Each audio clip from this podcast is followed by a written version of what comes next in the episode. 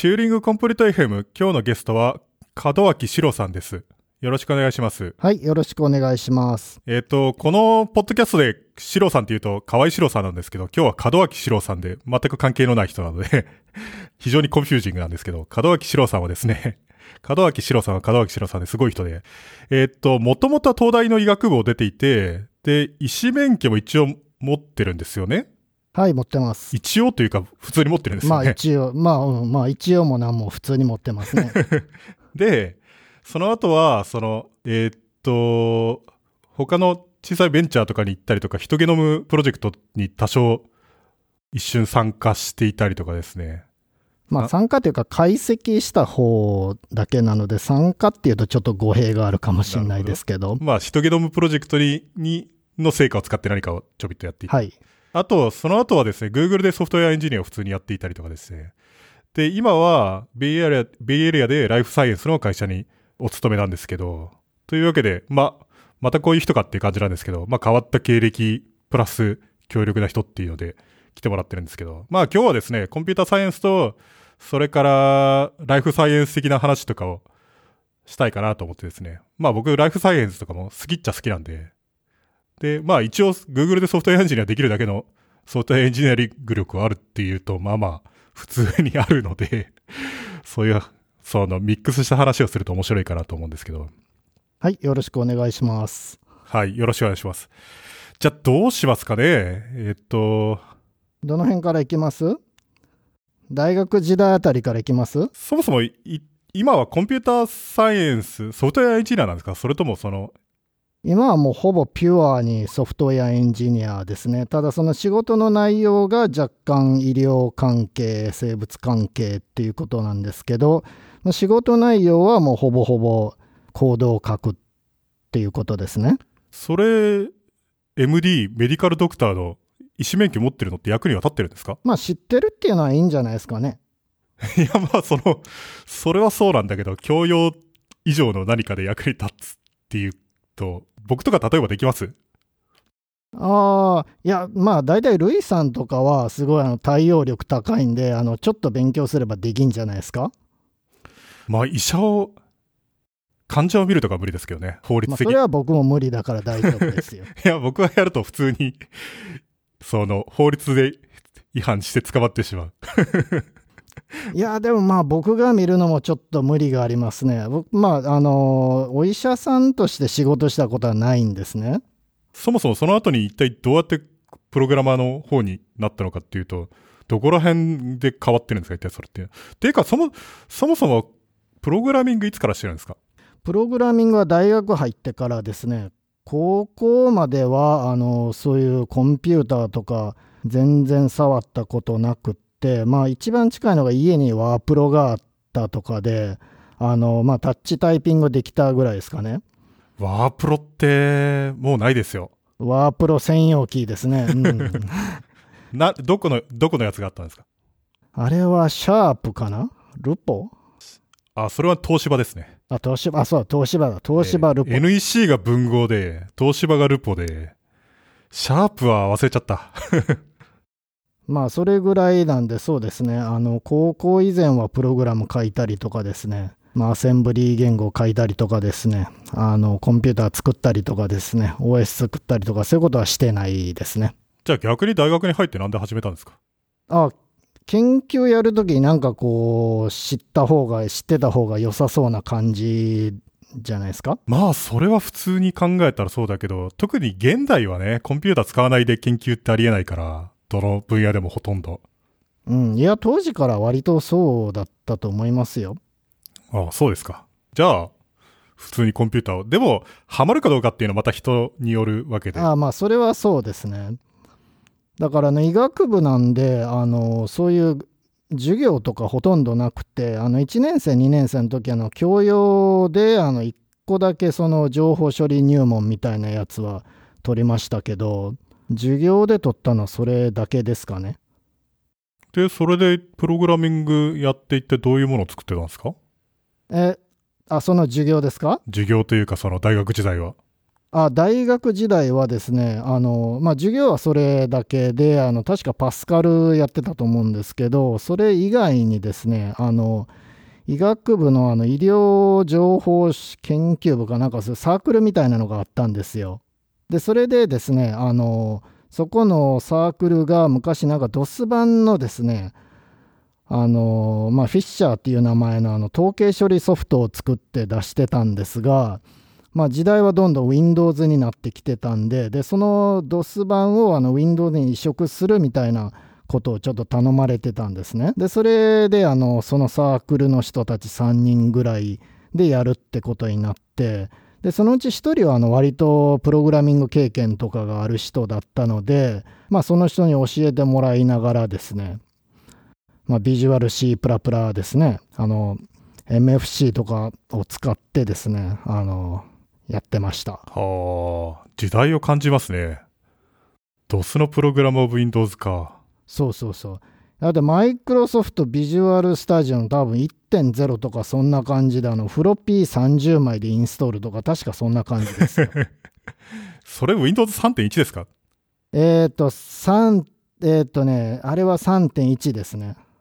僕は95を使ってましたけど、そのターゲットプラットフォームは3.1ですね。とはいえ、多分 Win32S みたいなやつで32ビットアプリとして作ったんじゃないですかね。そんなことないですかね。あ、それはそうだ。それはそうです。まあ、Win32S って僕20年ぶりぐらいに発音したような気がするけど。32ビット Windows サブシステムみたいな環境が Windows 3.1に載せられて、Windows 3.1は16ビット、あれ？16ビット OS なんでしたっけ ?32 ビット OS? 16ビット、いや、16ビット OS ですね。いやだから Win16 ではないです。Win16 ではなくて Win32 ですね。なるほど。そして、普通に大学を卒業し？普通に大学を卒業し、で、あの、研究室に入るんですね。というか、その、医者ってなるの長いですよね。そうですね、6年ですね。ですよね。はい、医学部が6年ですね。だからですね、あの、医学部卒業して、次、あの、いきなり PhD コースになるんですよ。医学部修士っていうのはないんですよ。え、それは制度的に存在しないんですか？制度的にないですね。あの、医学部医学科の修士っていうのは制度的にないですね。へえ、じゃあ医学部っていうのは、学士か PhD? そうですね。それもまたすごいな。まあ、あの医学部で医学部医学科じゃないとこはまた別ですけど医学部健康看護学科とかの4年なんで普通と同じなんですがなるほどじゃあ研究の話とかします？そうですねあの大学卒業してですねまあ大体あの医学部100人ぐらいいるんですけどまあ、大体95人から98人ぐらいはあのお医者さんになるんですよ。まあ医学部ですからね。それは、それは普通の結果ですけどね。で、あの、残りのその3人、まあ大体毎年3人から5人ぐらいがですね、あの、基礎の研究室に行くわけですね。で、まあその基礎の研究室に行くっていうことは、まあ、つまり PhD に入るってことですね。そうか、考えてみたら逆に医者になるんですか、みんな。ほとんどの人は、あの、一発で合格しますね、あの、医師免許に。じゃなくて、その研究じゃなくて普通に医者っていうやつになるんですかその東大医学部。そうですね。へそうですね。あの、むしろ研究の人が多いのかと、なんとなく思ってましたけど。あえー、っとですね、臨床に、まあ、とりあえずは、あの、その95人ぐらいは大体臨床のさっき言った研修医になるんですね。あまあでもそれでもそこから研究というのもあるから。そうなんですよ。実際の病気の研究とかいうのが。そうですね。臨床の方の研究は、まあ大体ですね、あの、その臨床やってあの研修2年とか3年終わって数年後にあの大学院その臨床の方の大学院に入るっていうパターンは非常に多いですね。でそうならずに？ならずにもういきなりあの基礎の方の研究。あちなみに基礎の方の研究っていうのはもの本当に生物学に近いようなやつ。で臨床の研究っていうのはあのもうちょっと病気のに近いような研究ってことですね。内科とかそういうことですね。で、その基礎の研究っていうのは一体どういうこと？をで、基礎の研究、僕がやってたのはですね、あの、細胞の中の物質の濃度を測るっっていうのはですねあの、まあ、特に我々の研究室カルシウムっていうのにすごく注目してたんですね。まあ、カルシウムがすごく重要っていうのは言われ分かるんですがルイさんどうです？あのカルシウム生体の中でカルシウムってどんなイメージあります？わかんないけど、なんかナトリウムとかカルシウムの濃度が、勾配がうんぬんみたいな、なんか。はいはいはいはい。あ、まさにそれですね。あの、じゃあちょっと細胞ってどんな感じだと思います？細胞は 膜があって液体が入ってるっていう。ああ、なるほど。いやまあ大体そんな感じなんですけど。あとは核が、核がある生物は核があるっていう。はいはいはいはいはい。なるほど。僕も一応生物学は百科事典ぐらいの知識はあるんです。それ割とすごい知識ですよね。ああ、まあ百科事典の一部ぐらいは。そうですね。えっ、ー、と、まあおっしゃったように、その細胞って大体まあ袋みたいな、まあ風船みたいな感じイメージしてもらえるといいかと思うんですけど、で、その細胞のじゃあ外には何がありますかね？外側？細胞の外側はまあ生物によりますけど、単細胞生物だったら完全に外だし。はいはいはいはい。植物だったら。まあ大体水ですよね。まあ水、うん。うん。水なんですけど。植物だったら違いますよね。細胞壁があって乾いてても大丈夫。そうですね。まあ、いや、でも実際にはあの、水ですね。というのは、外の部分っていうのはあの非常に限られてるということと、あの外に直接、空気に直接接してるところっていうのは、あのまあ、特殊な構造があったりする場合が多いので、ほとんどの細胞はあの外側塩水と考えていいんですよ。まあ、それはわかります。塩水っていうことはこう NaCl が多いわけじゃないですか？ナトリウム。ネイティブクライアントじゃないですよ。じゃあ、ナトリウムとカルシウム。カルシウム？違う違う。塩素。塩素 Cl ですね。で細胞の外はナトリウムが多いんですけどさっき言った風船の中側はですね実はカリウムが多いんですよ。えーと、もっと具体的に言うとですね外側がだいたいナトリウムが150ミリモーラーぐらい。ところが中はあのカリウムが150ぐらいなんですよ。150ちょっと少ないぐらいですかね。でそうするとですね例えば今言った風船にですねナトリウムだけ通す穴が開いてたとするじゃないですか。そうすると何が起こります？その、破裂する。ほう、ナトリウムが流れ込んで。流れ込んで。わかんないけど。逆に？逆に抜けちゃう？まあ、いずれにせよ。ナトリウム、まあ、ナトリウムが外が多いので、ナトリウムだけ穴が開くと、ナトリウムがどんどん中に流れ込んでくるんですね。で、えー、まあ、そうなると困るので、あの、ポンプっていうのがあって、ナトリウムをどんどん排出してんですけど、ええ。それがカルシウムにどう関係してくるかっていうと。カルシウムの方に行きますか。いや、わかんないですけど、その話の全体像がよくつかめないんで。なるほど、なるほど。そうですね。あの、それがあのさっきおっしゃってたあのあのイオン濃度の勾配とかでですね、まあ、それのナトリウム電位っていうのがあの神経の伝達には非常に重要って言われてますね。じゃあ神経の伝達の研究をやっていたってことなんですか？神経の伝達は関係ないです。ちょっとま、ま、枕の話です。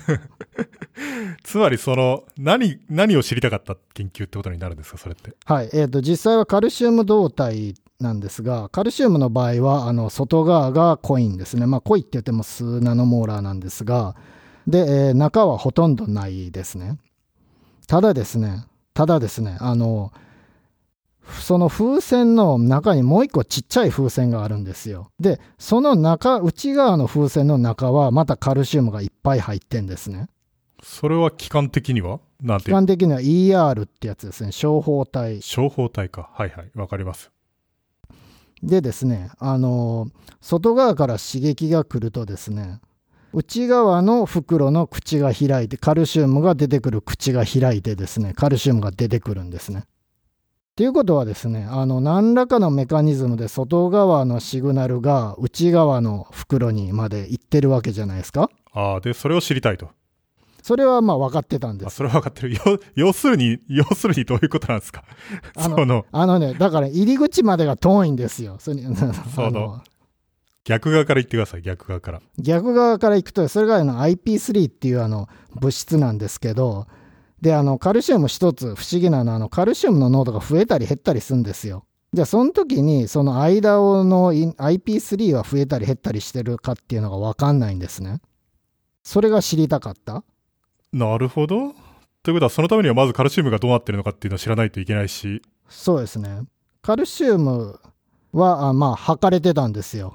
それってどうやって知るんですか？それってそもそも、カルシウム濃度っていうのは細胞内では均一なんですか？まあ、それはさすがに均一ですよね。均一ではないですね。あの、ウェーブみたいな状況もあって、え、小さいのに？小さいのに。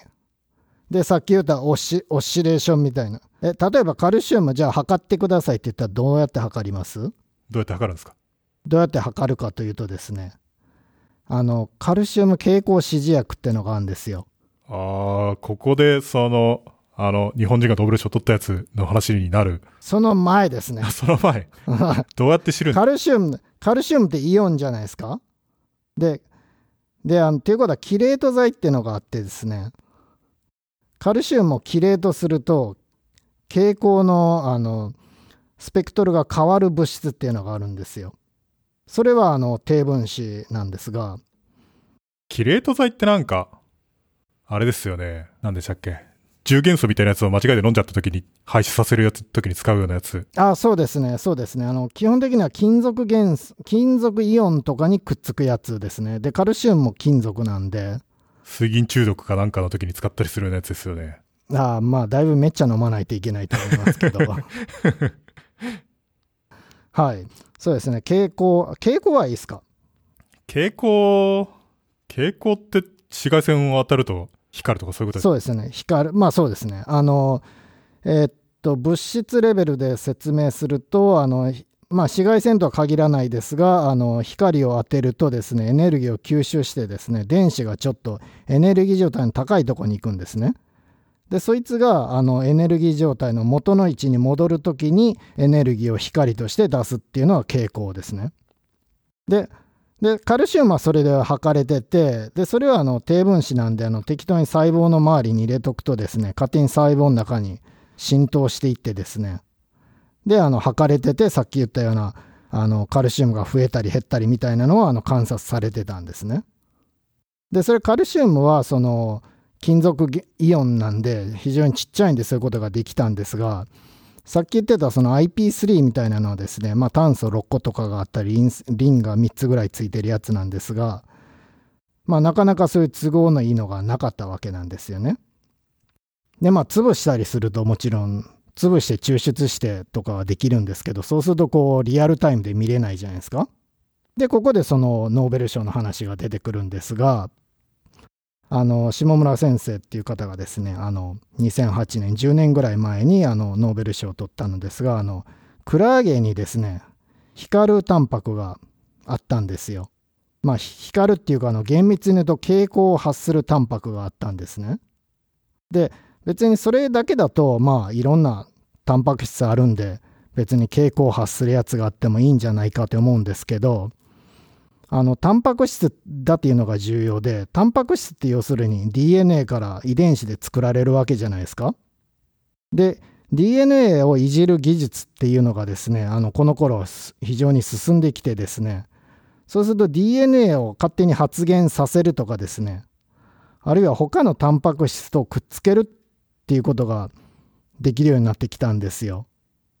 そうすると例えばその IP3 を今測りたいわけなんですけど IP3 にくっつくタンパク質に GFP をその光るタンパクをつけとくわけですよね。そんなに都合よくそんなタンパク質作れるんですか？えっ、と作るのは作れます。ただあのくっつけるとですねくっつけた上げくっつくとあの IP3 にくっつかなくなるみたいなことはあるんでまあその辺はあの正直トライアンドエラーでいっぱいやってみてうまくいったやつを選ぶっていうことですね。そもそもそれってそういうのってどうやって作るんですか？その試験管の中でうまくくっついたからといって実際の細胞の中でうまくいくとは限らないとかそういうことってないんですか？あもちろんそれはあります。それはもちろんあります。えっとだからまずその物質としてあの大量に、まあ、大体大腸菌とかで作らせてあの抽出して実際にくっつくっていうのを確認する。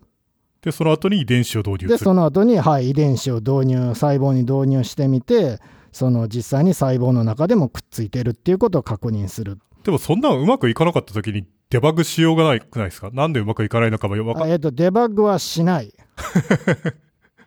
デバッグするんじゃなくっていっぱい作ってうまくいったやつだけを使う。じゃあうまくいかなかったやつはなんでうまくいかなかったかっていうのはわからない？わからない場合がほとんどだと思いますね。まあそりゃそうでしょうけど、コンピューターとは違いますね。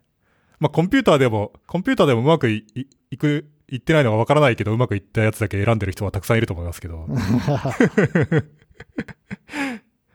うん、まあその辺は、うん、そそうあのだいぶ違うところですねあのやっぱ生物学とコンピューター違うのはその生物学同じ実験やったからといって毎回同じ結果が出るとは限んないんで。なんでまあそのなんでうまくいってないかっていうのはまあ分かる場合もあれば分からない場合も多いので。その再現性の低さが、おぼちゃんみたいな事件を生んでるんじゃないですか、それは。あーまあいやそれはあの実際にあのすごくあってですねあのまあ我々あの立うまくいった実験っていうのがやっぱりすごくよく見えるわけじゃないですか。だからこううまくいってだからそれが本当に本質をついてるかどうかっていうのはまあちょっとわからない時もあるわけですよね。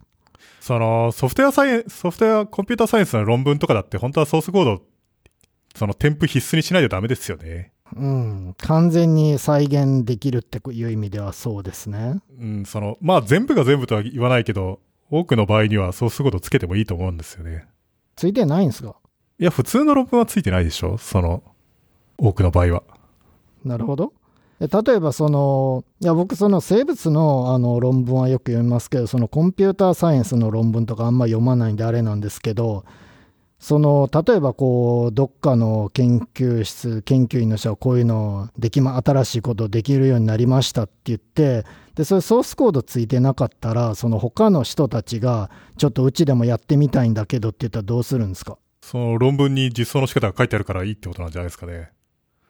あーあ、じゃあ実、ソースコードはついてないけど、実装の説明とかが書いてあるので、とはいえ、まあ、最近は、最近は GitHub とかに普通に置いてあるケースは非常に多いと思いますけどね。ただ、例えば VMware が書いた論文とかは、そもそもソースコードがオープンじゃないから、でもこういう手法を使うと、こういうプログラムを動かした時にこういうぐらいの性能の改善があったみたいなベンチマークとか載ってるわけじゃないですか。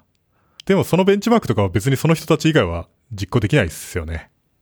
その比較、手法の比較とかは。まあ、そうすると、こう、それは割と信じるしかないみたいな。うん。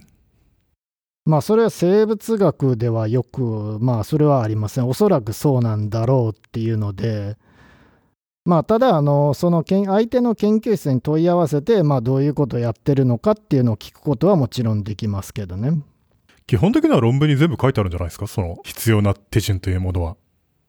そうでもないですね。えっ、と、まあ、どこまで書くかなんですけど、あの、すごい微妙なやつとかがあって、例えば細胞の培養とかしてるときに、あの、血清のロットが変わるとうまくいかなくなるとかいうのとかですね。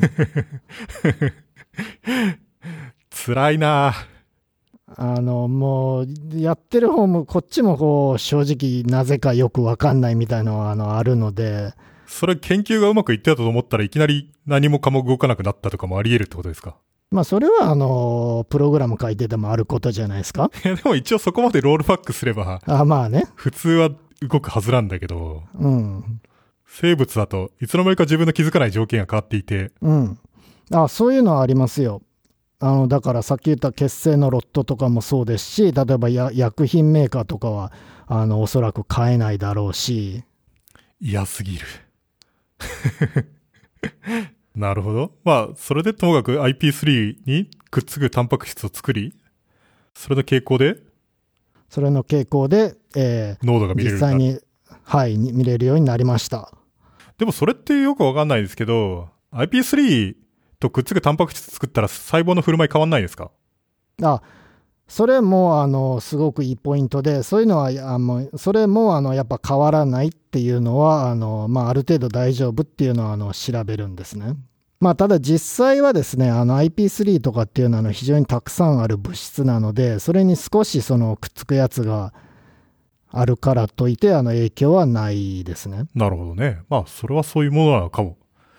まあ、あの実際にその IP3 を全部食ってしまうぐらいそのたあの入ってしまうと、今度はカルシウムが出てこなくなるっていうことになるんで、細胞は、わかんないなコンピューターサイエンス以外は僕はわからんなという気分になり、なりますね。まあ、あとは、あの、すごく範囲が広いんですよね。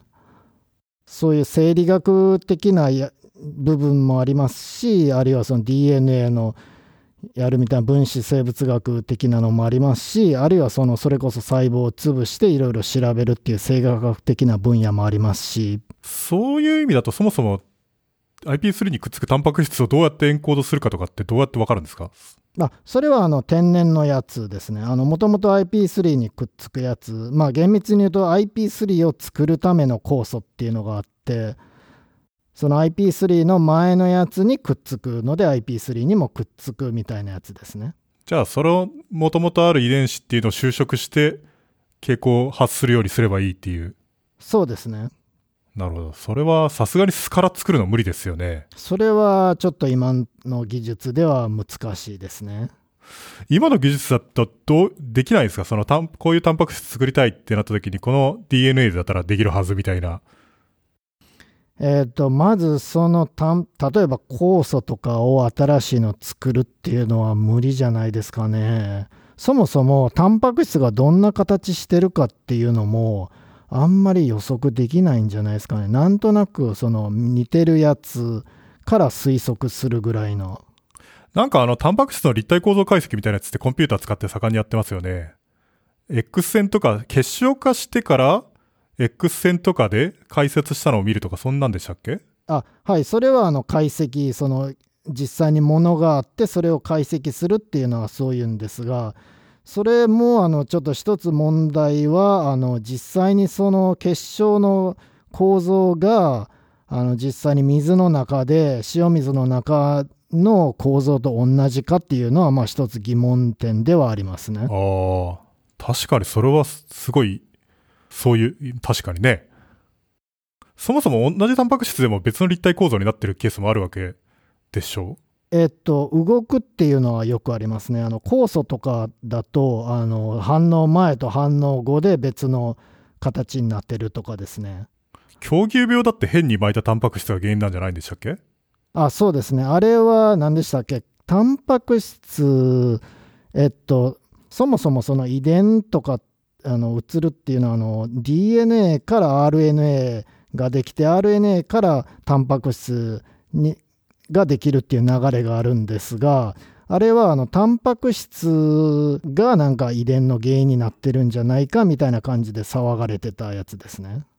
実際にそうだったと言っていいんですよね、多分おそらく。あれは何でしたっけ？プリオンですよね。プリオンの異常な形をしたプリオンがあると、他のそれに接したプリオンまで異常な形になっちゃう。もう異常になってしまうっていうやつですね。だから、変変化を促進するっていうやつでしたっけ？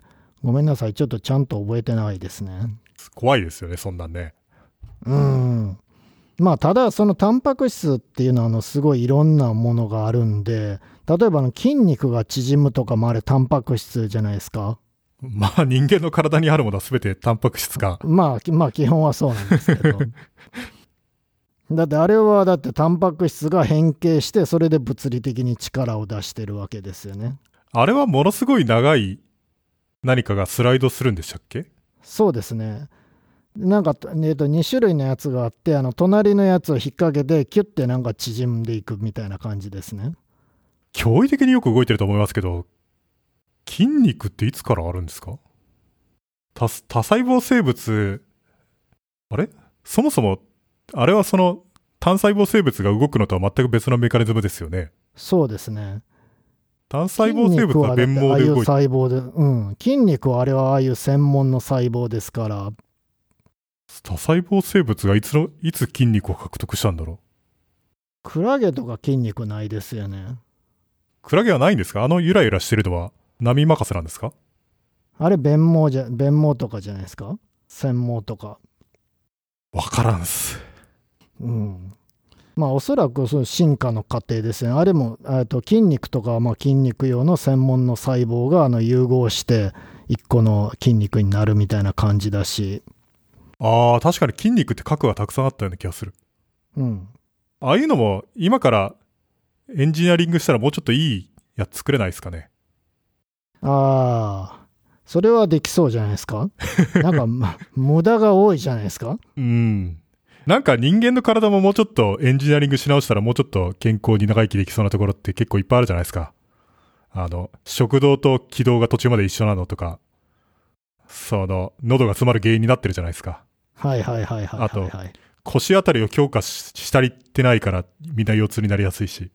まあまあ、それはあれじゃないですか、あの二足歩行とかはあの想定せずに作ってしまったから、あのサーバーでもよくあるじゃないですか、あのそういう使い方は想定してなかったのに、なんかあのどんどん違う使い方されていって、あのおかしなデザインになってるみたいな、そうなんですよね。ヒレ、もともとはヒレだったはずですからね。そうそうそうそう。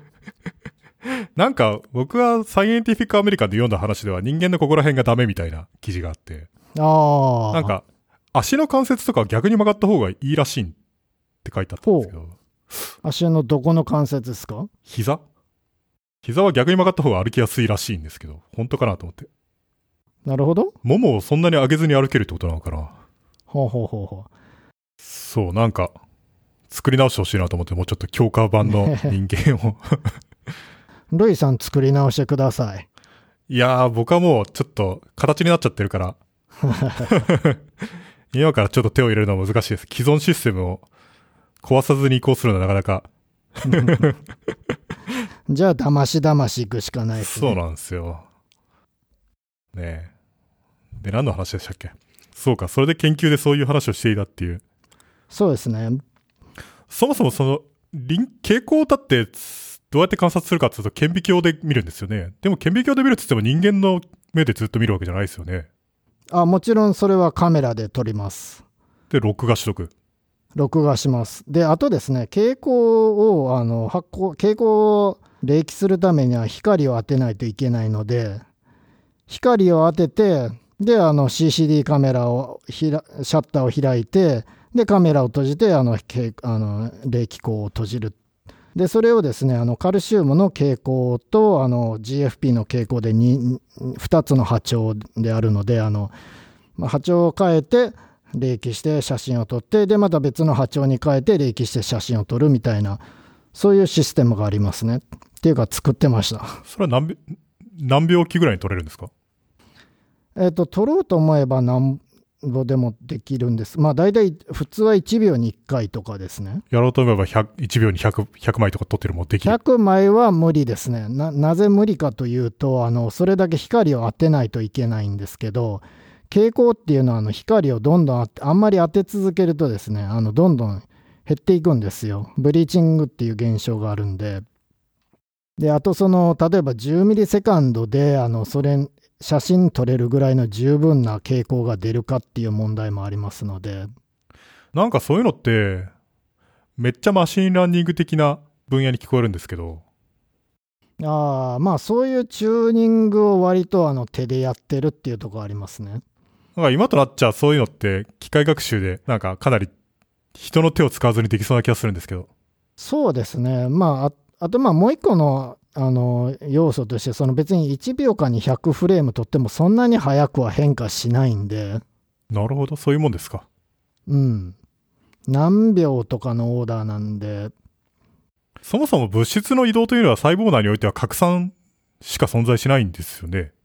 拡散しか存在しないというと語弊がありますが、低分子は拡散ですが、そのさっき言ったあのポンプみたいなのもありますし、まあ確かに。それはそう。流れみたいなやつはないですよね。えっとそのカルシウムのウェーブみたいなのありますね。ああ。そうか。生物難しいな。うん、あとあのああとさっき言ったその神経伝達とかだとあの神神経って基本的に細長い細胞なんですけどあれ片っ方からもう片っ方に一方向につあの伝わっていくじゃないですか神経って、あれって電気でしたっけ？あれ電気ですね。でも神経って神経同士をつないでるチャンネルは科学的ですよね。そうですね。あれ遅くないですか？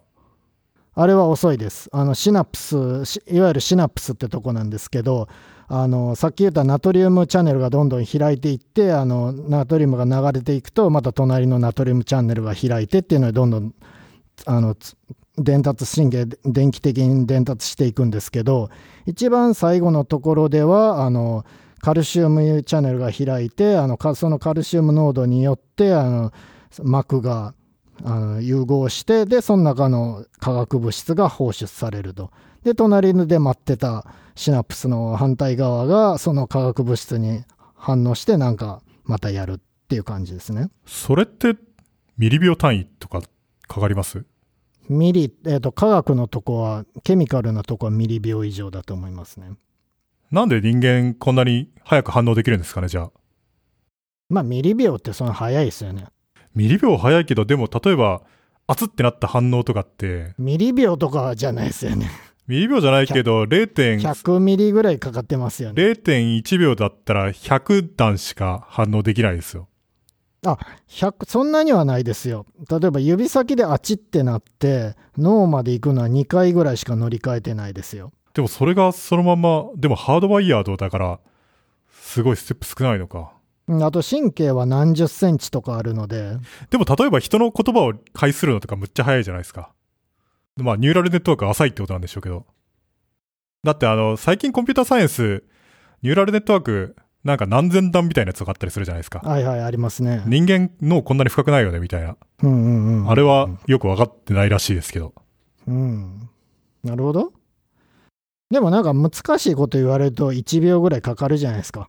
いや、まあそうだけど、でもそれはニューラルネットワークが深いから時間かかってるわけじゃないと思うけど。いや、わからんす。生物はわかんないし、ニューラルネットワークはわかんないや。まあそうですね。じゃあちょっとその制御装置の話とかします？制御装置はこれは買ってくるものなんですか？えっ、ー、と、顕微鏡とかは買ってきて、で、CCD カメラ、冷却 CCD カメラとかも買ってきて、光源もなんかまあ売ってるんですよね。ただ、そういうのつなぐのはなんか割と手作りな部分とかもあってですね。例えばね、溶液交換システムとかあったんですけど、あれは、あの、自分たちでハンダ付けして作りましたね。はあ、溶液交換システム？あの、例えば最初は普通の細胞外液で、それに例えば10秒間なんかあの刺激物を混ぜたやつにして、で、また戻すとか。ああ、それって実際どうやるんですか？ていうか、その資料の大きさっていうのはどれぐらいなんですか？資料は、えー、っと、僕がやってたのは培養細胞なので、まあ、細胞何個分とかですね。じゃあ、その周りの液体もすごい微量微量ですね。まあ、微量だけど、あの、まあ、普通にシャーレに入っているのはミリリットルとかありますけど、まあ、その注射、あと、チューブみたいなやつを近くに寄せておいて、で、そこからあの液を流し続けるんですね。で、でそうで出口はそこ1箇所なんだけど入り口が何箇所かいくつかの溶液をあの変えれるようにしておいて。それすごい単純な質問なんですけど細胞なんで流れていかないですか？それで。あ細胞はくっついてるんですね。あの細胞はガラスにくっつく性質があるので。細胞ってガラスにくっつくんでしたっけ？えーと、細胞の種類によりますがあの多くの細胞はくっつきます。ああじゃあ別に溶液を流しても一緒に流れていっちゃったりはしないまあ、あとあの、それ流れでいったら失敗ってことです、そうか。まあ、あとですね、あの、ガラスにちょっとあの、細胞がくっつきやすいコーティングがしてあるので。はあ。なんか、そういえば、単細胞の厚さのシートを作る技術みたいなやつの科学雑誌の記事とか読んだことありますね。なんかその、培養するんだけど、剥がすのが大変っていう問題で、で、なんか熱によって微妙に長さが変わるようなやつのコーティングをしといて、微妙に温めて冷やしたりするとペロッと剥がれるみたいな、なんか。へえ。あの、インクジェットプリンターで作るってやつですか？ああ、インクジェットプリンターはまた別ですけどね。細胞し、インクジェットプリンターで作るやつもありますよね。うん、なんかシートを作るんだけど、最近のやつはあのインクジェットのあのインクが少なすぎてちっちゃすぎて細胞がうまく作れないみたいな。ついに人類のテクノロジーはそこまでいってるんですか？そうそうそうそうそうそう。あの、インクジェットプリンターって謎のなんかピコリットル単位の液体を放出するシステムとしてうまく使われてるっていう謎のあれですよね。うんうんうんうん。そうですね。なんかあと、なんかコラーゲンとかを骨組みにしてなんかをつ、なんかの形を作るとか。おなんかいろんな研究があったような気がするんですけど。まあそういうのをですね、あの同期するシステムを作ってたんですね。で、あと動画で撮るのでですね、あの、ストレージが一つ問題でですね、あの MO、MO わかります？えーもうわかりますけど、古いですね。230ですか ?650 ですか？えっ、と、その時は650になった、最初230だったのが650になってすごい増えたよ、みたいな感じで。ああ。でも MO じゃなくて CDR でよかったんじゃないですか？それは。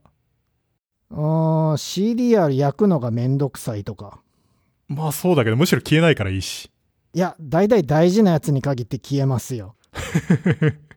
あのその前、リムーバブルハードディスク使ってたんですけど、なぜか重要なデータは消えるんで、重要なデータは大体あの3個ぐらいコピー作っとくっていうのが定番でしたね。リムーバブルハードドライブってジャズとかそういうやつですか？そういうやつです。なんかありましたね。サイクエストとか。サイクエストありましたね。早い、早いのはいいんですけど、あれ、物理的にめっちゃ弱いんですよね。ハードディスクが密閉されてないハードディスクと同じなんで、むっちゃ弱い。それは弱いに決まってるんだけど。うん。そうですね。で、あの、まあ、あと光源つながりでいくとですね、あの、光源がまたあのちょっと特殊なやつでですね、あの、そのある波長だけ出したいわけじゃないですか。でもあのそのある波長だけ出すっていうのはできないんで、あの基本的に白い光源なんですけど、それをあのプリズムみたいなやつで分けて、あのでその鏡の角度を変えることで、そのお望みの波長の光だけ取り出してくるみたいなやつがあったんですね。で、なんかその光源のあの真ん中の電球のとこはですね、すごい高くってですね、消耗品なんですけど何万円とかするんですよ。え、白熱電球みたいなやつはダメなんですか？白熱電球だと多分足りない、光が足りない。うん。あの、だって色色ごとに分けてやらないといけないから。そうで、なんかそれがもう何万円とかして、しかもアメリカから取り寄せとかで、で、なんか2ヶ月か3ヶ月ぐらいであの交換しないといけないみたいな感じだったんですよね。で、なんかだからあの買える時とかみんなすごい高いから慎重に交換してなんか1個ずつあの発泡スチロールとかに厳重に入ってるみたいなやつだったんですけど、で、それがですね、なんかあのアメリカに引っ越してですね、あの普通に家にですね、あの、アメリカの電球ってあの、天井についてなくて地面に置くやつで、めっちゃ明るいやつあるじゃないですか、関節のやつ。で、それがなんかある時、あの、電球が切れた時があって、で、それをあの分解して、そのの、これじゃあ電球だけ買おうって思って取り出したらすごい見覚えのあるやつで、あれ？これ？とか言で、なんかあの、これ切れたんだけど、これどこで買えばいい？とか、いや、普通のスーパーで売ってるよとか言って、で、普通にスーパーで10ドル以下とかで売ってて、あれ？とか。それは、どういう電球なんですか？白熱球じゃないんだったらハロゲン？ハハロゲンですね。それはまあ確かに普通に売ってるかも。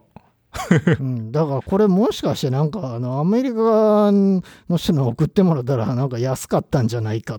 それ多分、オートバックスとかに行くとよかったんじゃないですか日本でも。あーあー、なるほど。ハロゲン級のヘッドライトっていうのは結構あるような気がするから、むっちゃ明るいし、実はアメリカが取り寄せなくても、うん。東大の近くのオートバックスに行けば、可能性はありました、ね。じゃあそれの制御環境の話とかします？制御環境？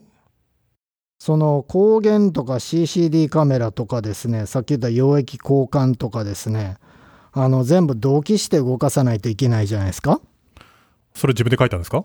自分で書きました。ああでも、規模はどれぐらいですかそれは？ん？規模っていうのは？100行、100行なのか、1万行なのか。なるほど。すごくいい質問ですね。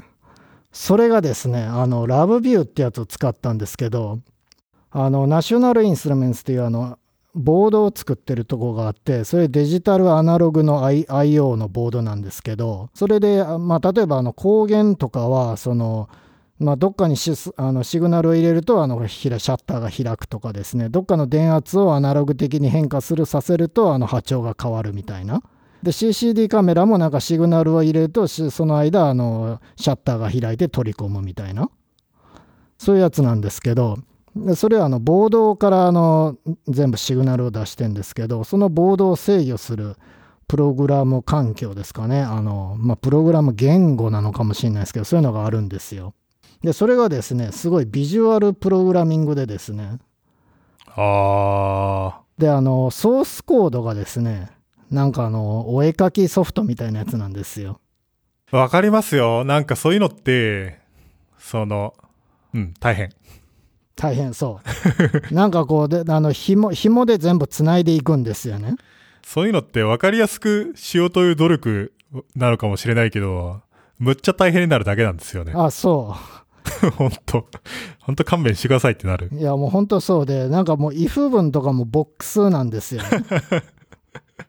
で、なんかあの、 true と false 入れるとこがあって、なんか上の方であの、ドロップダウンとかで切れると、あの、 true が表示されたり、 false が表示されたりとかしてですね。そういうのって本当にね、8歳以下のプログラミング教育とかにはいいかもしれないけど、いや、本当そう。大人が使うもんじゃないですよ。そう。まずなんか if 文の中を広げようとしたら、まず周りにあるものを全部どかさないといけない、ね。え、それでポチポチその制御プログラムを頑張って作っていたんですか？そそれはご愁傷様です。う。それにコンパイルするやつを作ればよかったんじゃないですか？そのビジュアル環境にコンパイルするやああ、いや、多分ライブラリあるんじゃないですか。つ。そうか、それは辛いな。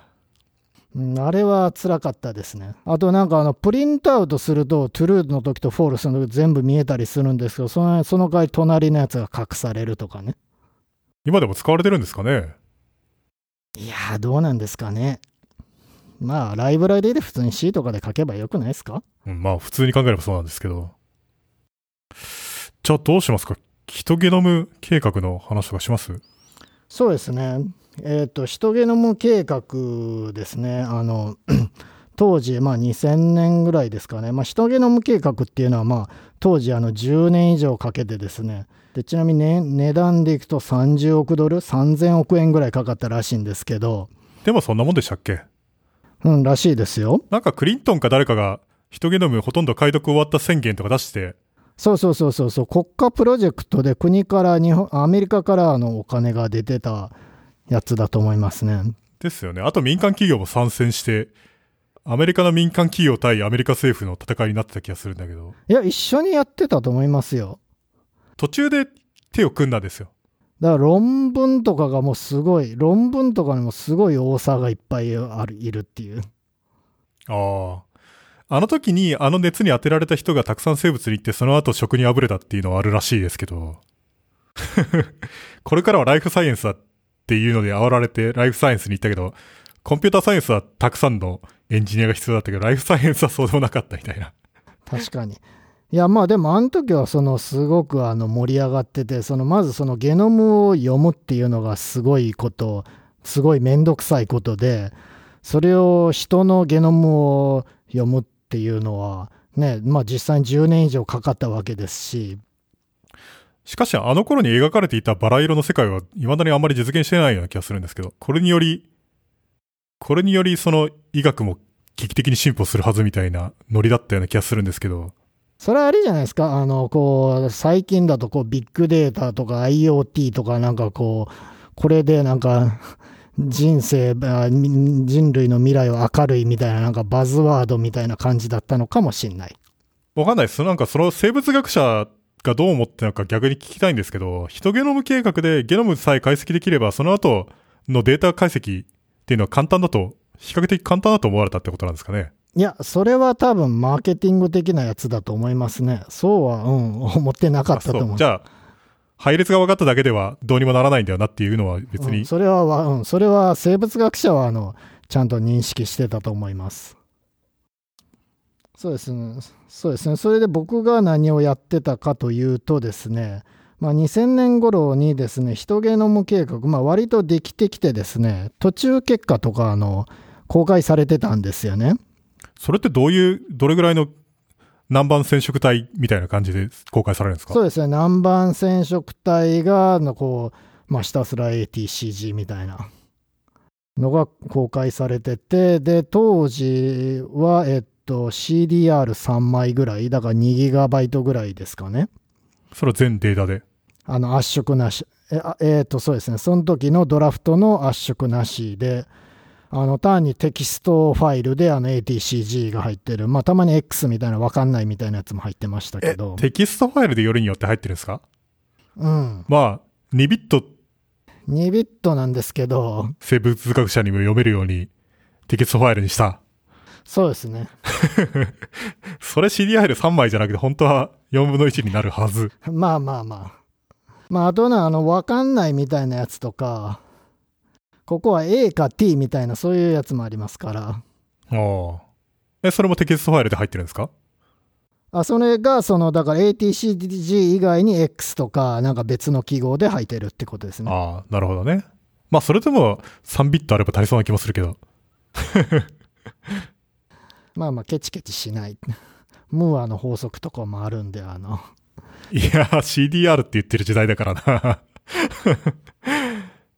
そうですねまあそれをまあ解析したってやつですね。でまあで実際何をやったかというとですねあので、まあ、ゲノムでこう DNA 配列が分かってもこう未知の遺伝子とかまあいっぱいああるんで、まあ、未知の基本的には未知の遺伝子をまあ探したいと見つけたいと。でですねあのまあ、マークに挟まってるやつで、まあ、重要なそのリセプターって言われる外からのシシグナルを受け取るような分子をターゲットにしてたんですが、まあ、それの特徴はその膜を貫通するんで膜っていうのは油なのであの油にあの親和性のあるようなあのアミノ酸が固まってるとこがあの、まあ、大体7回貫通してる場合が多いのであのそういうやつを探すっていうことをやってました。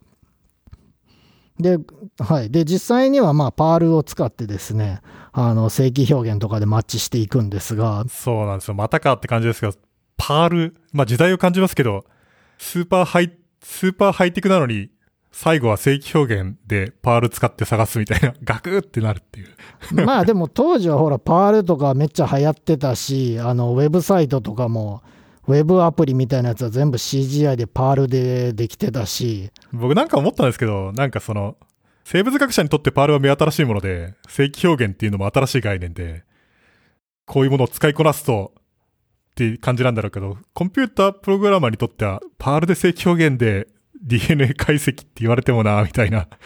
なんかこのいやまあ、それは今だからじゃないですかいやだって2000年とかですよ2000年正規表現みんな知ってますよ。プログラマーなら。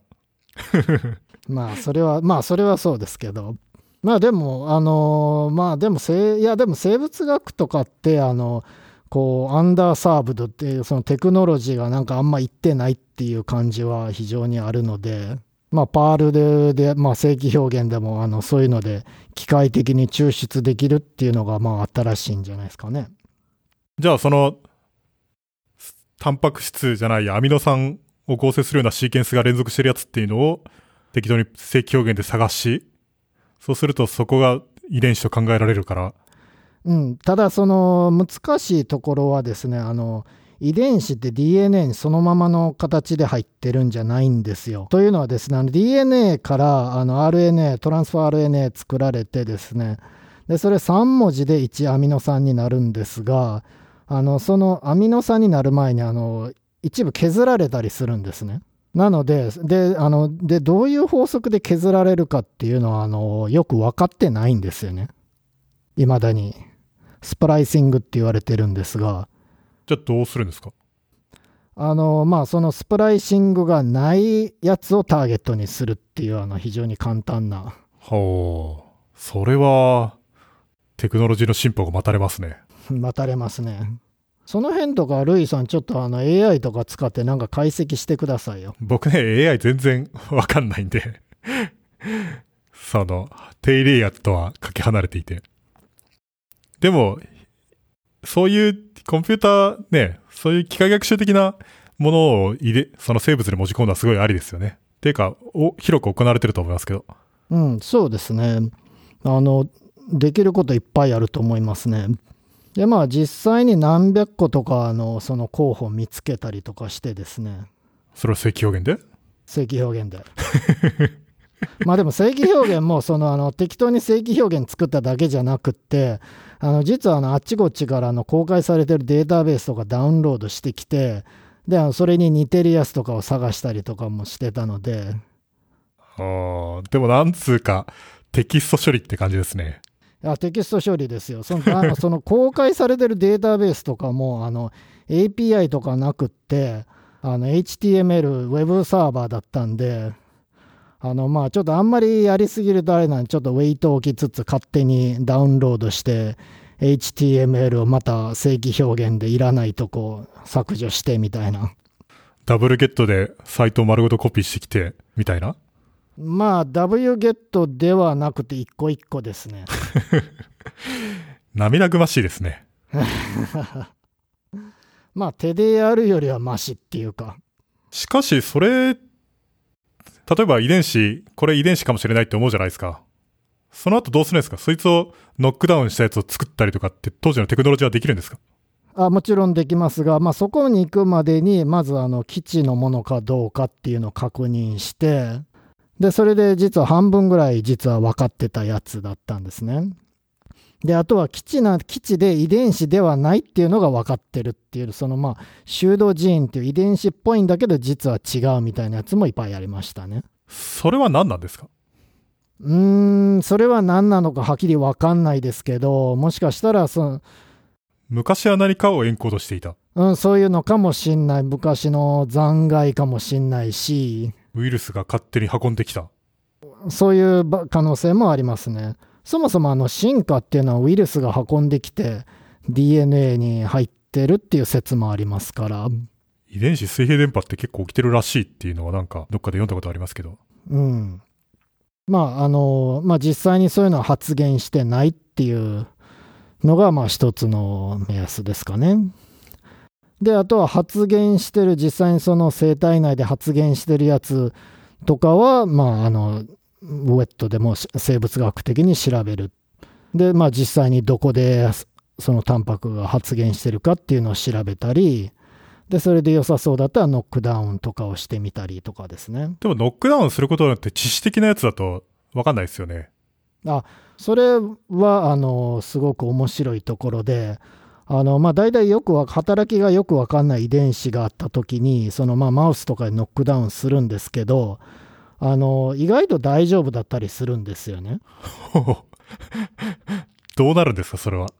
なんかちょっと若干なんか反応が悪いみたいなんだけどそのい重要だと思ってたんだけどあの実は割と大丈夫みたいなのもあってでもそれによってあの新しいそのパスウェイが見つかるっていうのはあの非常によくあることなんですよね。ああ、じゃあ似たようなことをやってるやつがまた別にあったりとかするみたいな？そうなんですよ。はあ。それは何の必要があってそうなるんだろう？あるいは生物というのは思ったよりアダプティブでランタイムでエラーが起こってもなんとなくい生き生きちゃうものなんですかね？まあランタイムかどうかはともかくその週として見ると割とそういうバックアッププランみたいなのがあると思いますね。へえ。じゃあそんなに致死的になる遺伝子というのはそんなにない？いやまあもちろん致死的なやつもいっぱいありますがあのまああんまりよく分かってないやつとかは意外と大丈夫っていうかうーん。深いですね。ちなみにそういう情報ってアップデートしてます？ソフトウェアエンジニア的なことやってても。えーっとあんまりアップデートしてないですねすごいあの新しいテクノロジーとかはあの追いかけてますけど例えばなんかおも最近面白いなって思ったのは、ね、AI とかであの診断をするみたいなああ、まあ、ありますよね。なんか、X 線の画像から人間より熟練の技で発見してくれるみたいな。そうそうそうそうそうそれであの最近面白いなって思ったのはあの眼底写真ですねをあの、まあ、糖尿病性網膜症の鑑別が人間と同じぐらいできたっていうのはまあまあそれは今まで人間ができてたことができたんだからまあ不思議じゃないかなって思うんですけど眼底写真からその血圧とか性別とかが分かるっていうのがすごく面白かったですね。性別でどうやってわかるんですか？ああ、それはちょっと AI に聞いてもらわないと分かんないですね。いや、AI そういうもんじゃないですか。なんで分かんのか分かんないけど分かるみたいな。眼底写真から性別がわかる。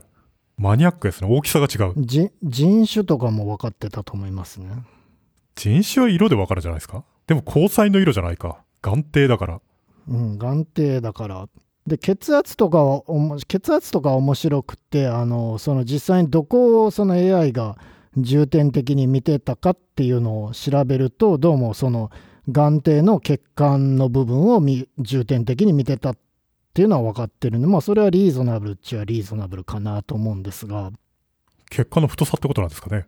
太さなのか何なのか分かんないですよね質感とかかもしんないし 質感。すごい曖昧な。糖尿病になると眼底写真にどういう影響が出てくるんですか？えー、と糖尿病はあのがん糖尿病でその眼底というか網膜に影響があるっていうのはすごく多くてあの、えーとまあ、出血斑が出たりとかですねあ、じゃあ普通に見ればわかる。見れば分かりますねじゃあ AI もわかりますね。まあ人間より最近はわかるレベルでわかるのは不思議ではないのかもしれない。うんまあただその学習データが人間なので人間より分かるっていうのは難しいですかねいや、どうだろう？わかんない。まあでもデータがそういう情報があればいいわけですよねうん。なるほどね。あ、そうそう。あと、あの、蚊の話が、蚊の話をしようかなと思って。はいはいなんかアメリカで蚊を地域から撲滅するみたいなやつあるじゃないですか。その、いくつかのライフサイエンスとかバイオ企業が取り組んでるじゃないですか。ありますねそもそもあれのモチベーションって何なんですかね？西ナイル熱を撲滅するとかなんですかね？えっとまあ、西ナイル熱に限らず、まあ、マラリアとか自家熱とかデング熱とか蚊は大体いろんな病気を運びますので。でもあれアメリカでやるんじゃないですか？それともアメリカじゃないところでやろうとしてるんですか？あの人たちは。あっちこっちでやってると思いますよ世界中で。まあ多分アメリカでやってるのは多分そのとりあえず近くでうまくいくかどうか見てるってことかなとは思うんですが。どういう、なんかいくつか手法があると思うんですけど、そうですね。蚊はですねあの非常に特徴的なのはあの血を吸うのはメスじゃないですか？でメスだからめ血を吸う時にその病気が媒介されるのでよくあるのは不妊のオスを離すってやつですね。ああ、全くオーソドックスなテクノロジーですね、それは。うんでオスは増えてもあの血を吸わないのでそれ逆に何が新しいんですか？何にも新しくないような気がするんですけど。新しくはないですけどそれをやっぱ実行していって実際にあの撲滅していくっていうのは新しいんじゃないですか？あ、思い出した。なんかね、そうそう。それで、あの、蚊工場、蚊工場を作らないといけないじゃないですか。蚊を大量生産するボウフラ工場を。うんうんあれで、オスだけを AI で見分けるっていうのがあるらしいですよね。放つ前に、オスだけを放ちたいんだけど、それを機械によってやるみたいな。あでもそれは機械でやるなんか必要性がありますよねむっちゃ多いんでね。一匹一匹あのひよこの海分けみみたいにできないですよね 職人が一匹ずつとか蚊鑑定士が蚊を一匹一匹転がして、というわけにいかないんで。でもなんか不妊の虫を放つっていうのはむちゃくちゃよくある。っていうか、僕が読んだ話では、僕なんかそういう害虫を撲滅するみたいな本とか読んだことあるんですけど、沖縄で成功例がありますよね。沖縄以外でも成功例がありますけど、なんか果物に寄生するハエみたいなやつがいて、見栄え？なんか小さいハエが。で、それが、もともと沖縄にいた虫じゃないと思うんですけど、台湾かなんかから来て、で、それがその、いるんで、沖縄の果物とかは本当に出荷できないっていう問題があり、検疫上。ああなるほどなので、撲滅計画というのが作られですね。で、どうするかっていうと、やはり不妊化した虫を、自然界の、その、その虫の量を圧倒、圧倒するぐらいたくさん放つみたいな。で、そうすると交尾した相手っていうのは大体不妊だから、だんだん数が減っていくっていうので。で、その見栄え工場を作り、何十億、何十億匹とか育てて、で、そいつに紫外線を浴びせて、多分さなぎとかになってる段階で紫外線を浴びせると、不妊化するってやつですね致死的な量ではないんだけど、生殖生殖細胞は、より紫外線に対し、放射線に対して、放射線に対してセンシティブなので、不妊化され、そいつを放つと、っていうので、数年かけて絶滅させるのに成功したんですね、実際に。ほうそれはすごい結構すごい。うんまあそうですね、蚊はあのマラリアとかもありますんで、東南アジアのとかですごい大きな問題なんで。あとなんかね、が、哺乳類とかの絶滅させるのにも成功してる例とかあるんですよね、島とかだと。ほネズミを全滅させるとか、なんかネズミが上陸してきて、ネズミが大量に繁殖しまくるっていうのは結構よくあるパターンで、それにより、その島にもともと住んでた鳥とかいなくなっちゃうみたいな。で、ネズミを、なんか、ネズミは賢いので、なんか罠とか仕掛けても絶対に生き延びちゃうし、で、なんか最終的に撲滅に成功した例では、確かなんか餌とかを撒くんですよね、たくさん。で、最初は、で、毒を入れて餌を撒くとバレちゃうんで、だからなんかね、もっと微妙にじわじわ効くやつを入れとくんです。なんかね、その、血液が固まりにくくなるようなやつを混ぜといて、そうすると最終的に内臓出血とかで死ぬみたいな？何ヶ月か経つと。う。まあでも基本的には毒を巻くっていうことですね。それ、それが、それ以外にも、例えばオーストラリアとかでう、うさぎを増えすぎたので、うさぎの病気を導入するみたいなやつもあったはずなんですけど、それはなんか、うさぎは抵抗を獲得して、元の木阿弥になったっていう。ああ。まあそれは抗生物質とかでもあの、よくあることですよね。あの、どんどん耐性を獲得していって、いたちごっこになってしまうっていう。ただ、病気のおかげで絶滅しそうな生物っているっちゃいますよね。なんか、タスマニアンデビルとかが感染性の癌で絶滅しそうになってませんでしたっけ？なんかね、それは非常に珍しいけど、なんか感染性の癌ってあありますよね。稀に。うん、あのウイルスとかであのそいつがうつるとあの、えー、がんになりやすい種類のがんとかはありますね。いや、ところがね、感本当の癌細胞が感染するというやつがあるんですよ。ほ顔面にできた癌で、そいつらが喧嘩して噛み合うと、相手側にその癌細胞が付着し、それがな、なぜか免疫により、リジェクトされずに、そいつが増えちゃうっていうので、なんか、数年だか十数年だか何十年か前のペーシャントゼロのタスマニアンデビルにその癌が発生し、それがいつの間にか蔓延して、たくさんのタスマニアンデビルが顔面の癌にかかるっていう風になっていて、結構個体を減らしててやばいみたいな。でもなんか抵抗を獲得してるやつもいるらしいみたいな話ですけど。う。まあ抵抗獲得でいくとあの面白いのマラリアってあの人間にかかるんですけど鎌型赤血球っていう異常があるんですよ。それは有名な、え知ってんの？そうそうあの人間の赤血球ってあの丸いんですけど三日月型の赤血球になるとあのマラリアが感染しなくなるっていう。え。ただ、ひ貧血になるんですよね。まあ、ただそのマラリアにはなんないんで、そのマラリアが多い地域で、あの、その鎌型赤血球の人が割といるっていう。なんかその、害虫とか外来種絶滅っていう話だと、僕なんか最最近科学雑誌的なやつで読んだ面白い話は、なんかジーンドライブっていうテクノロジーが最近はあるらしく、それが何かっていうと、その、染色体って、その人間とか普通の生物は2倍体なので、まあ2セット持っていて、で、親から1個ずつ受け継ぐわけじゃないですか、基本的な遺伝子というものは。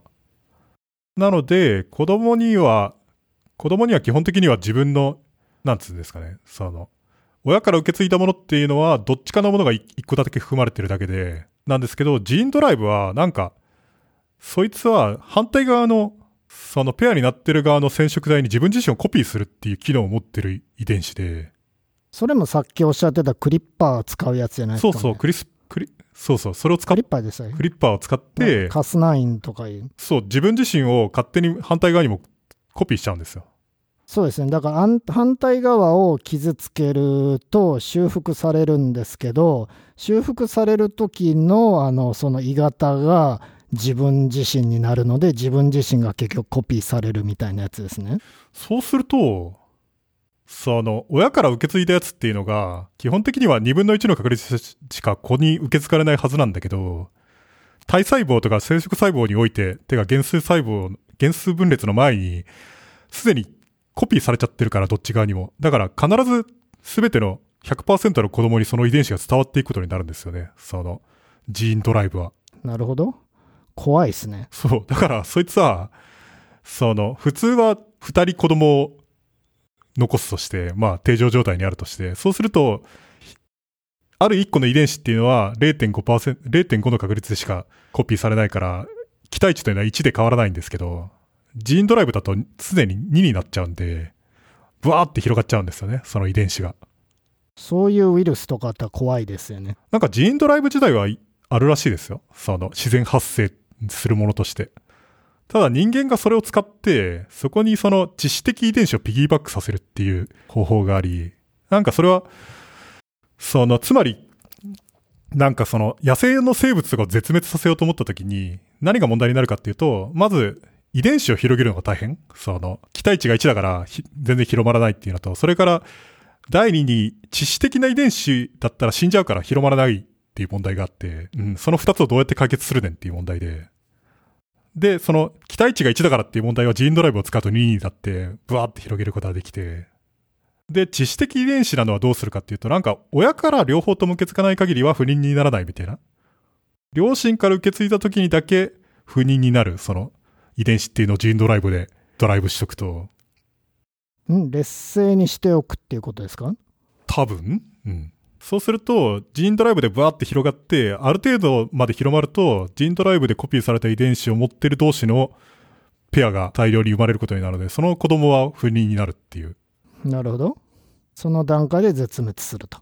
基本的には。それで、で、これはなんか普通に研究されてるらしくって、で、すごいテクノロジーなんですよね。一匹野に放つだけで、例えばアフリカから蚊を撲滅することが可能はいになる。はいはいはい。どんどん増えていくわけですよね。これはものすごいテクノロジーですよね。その人間が野生生物のあるし一種の野生生物だけをそのプレサイズに絶滅させることが可能なテクノロジーというのが開発されつつあって、で、強力すぎなんじゃないのっていう。うん。どうすんねん。正直怖い。でしょ？ていうか、暴発したら怖い。そうなんですよね。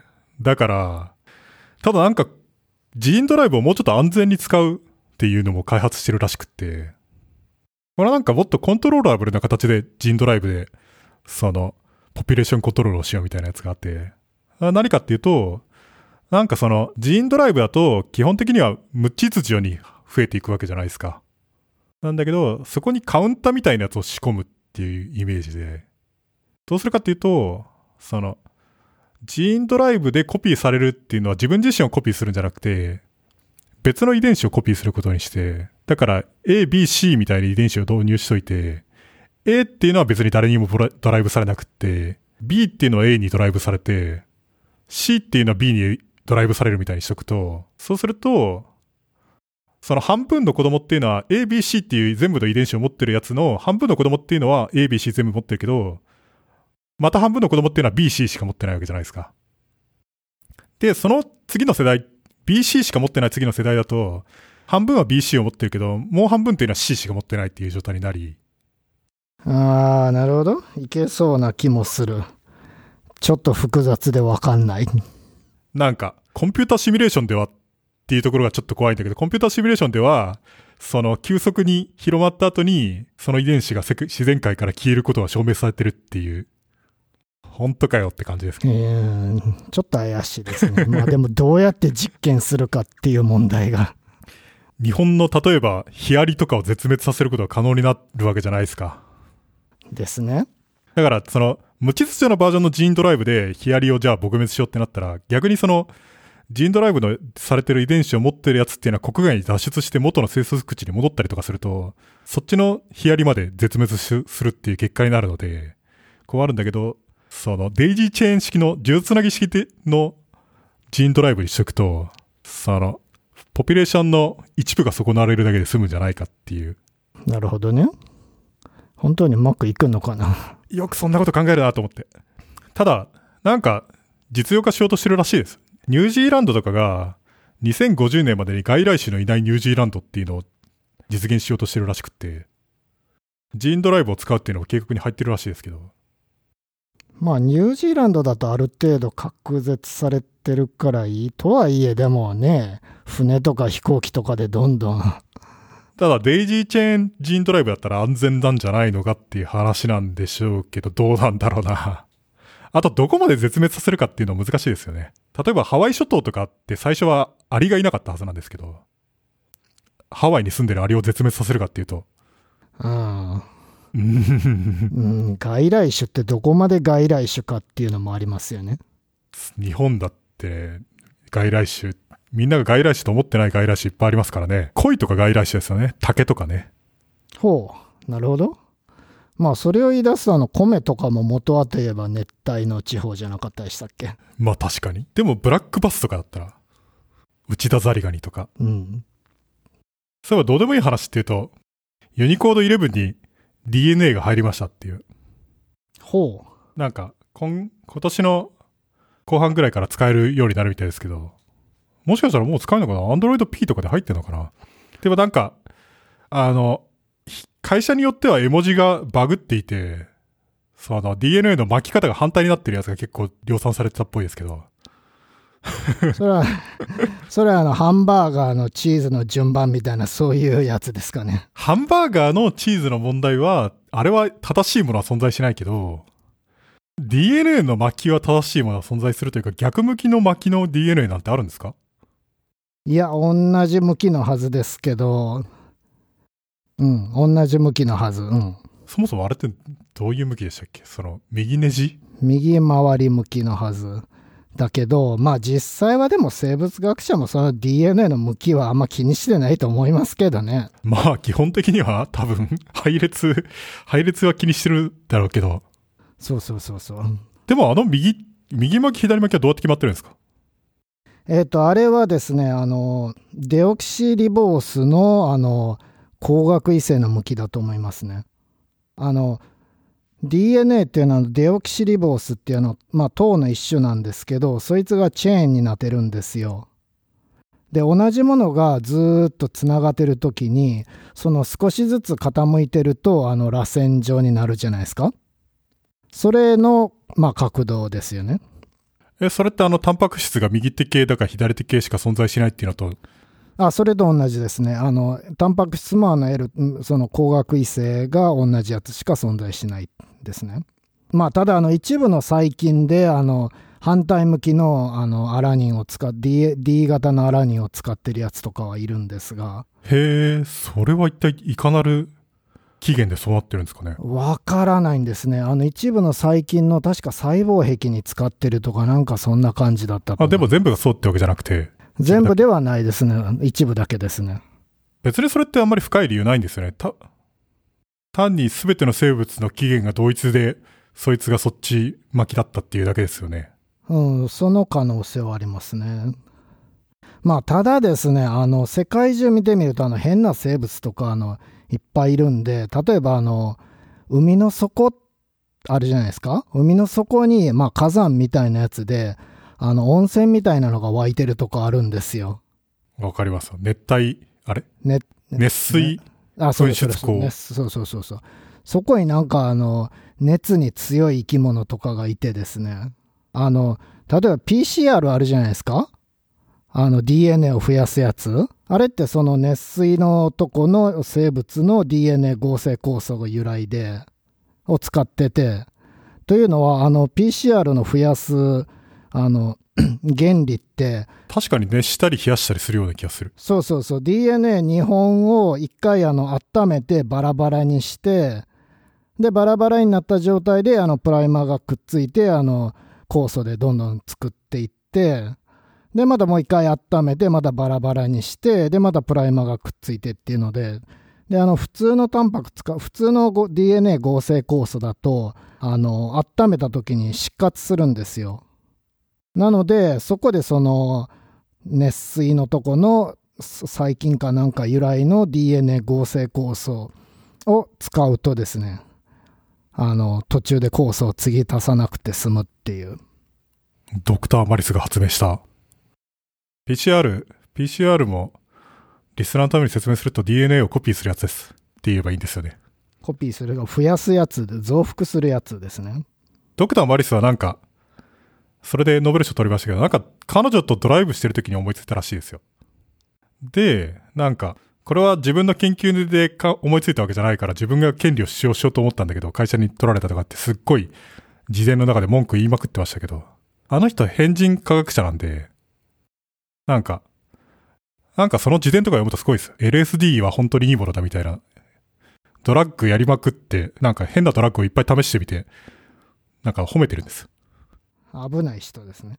危ない、完全に危ない。ノーベル賞取ってるんですけど。なんか一番すごいエピソードでは、なんかよくわかんない怪しい薬を合成して自分で飲んでみて、そうするとなんか世界が灰色に感じられるようになり、何も感情が湧いてこない状態になって、3週間ぐらい何も感情のない時間を過ごしたみたいな、なんか。知らなくてよかったな、みたいな。なんかやばい友達がいっぱいいるっぽいですけどね、そういう人は。その、なんか、科学者仲間だったはずなのに、いつの間にかドラッグを合成してる怪しい売人になっていた友達とか、まあまあ、科学者、多化学者っていうことですよね。うん、完全ダークサイドの科学者なんですよ。ノーベル賞取ってるけど。よく取れましたね。そういうバックグラウンドチェックはないんですかね、ノーベル賞は。さあ、アルフレッド・ノーベルはじゃあダイナマイト発明したのはどうなのかっていう話だし、まあいいんじゃないですか。あー、なるほど。いいのかな？じゃあまあこれぐらいにしときますか。なんかあります？まあ、いろいろなくは、まあでも、生物系はこんなもんで、生物系本当はまだまだあると思いますけど。まあ、細かく言い出すと、キリがないっていうか、まあ僕はね、生物ちょっとわかんないっていう問題があってですね。なかなか。いや、割と詳しいですね、ルイさん。さあ、あの、ウィキペディアレベルではね、ウィキペディアでウィキウィキペディアは割と詳しいですよウ。ィキペディアは割と詳しい。侮れない。嘘書いてあるんじゃないかっていう疑念が拭えないけど、どこまで行っても。ああ、いや、明らかに嘘とかはあんまり見つけられないですけどね。うん、あんまりコンピュータサイエンスとかだと割としょぼいなっていうのはある。あー特に日本語版だと、もうちょっとこれとかなんとかしてくんないかなっていうのはあったりするけど、嘘っていうのはあんまり、ああ、それはルイさん書き足してくださいよ。いやー、ああいうのね、書くの大変なんですよ。ちょっとや、やってみたことあるんですけど、ウィキペディアのあのページ1個とか書くの大変ですよ。ああ、まあ確かにすごいいろいろ調べて書かないといけないだろうから。翻訳するんだったらいいんですけど、あとね、ウィキペディアのね、立ちの悪い人たちがいて、なんか自治中みたいな人たちに絡まれたりとか、なんかね、いろいろあるんですよ。なるほど。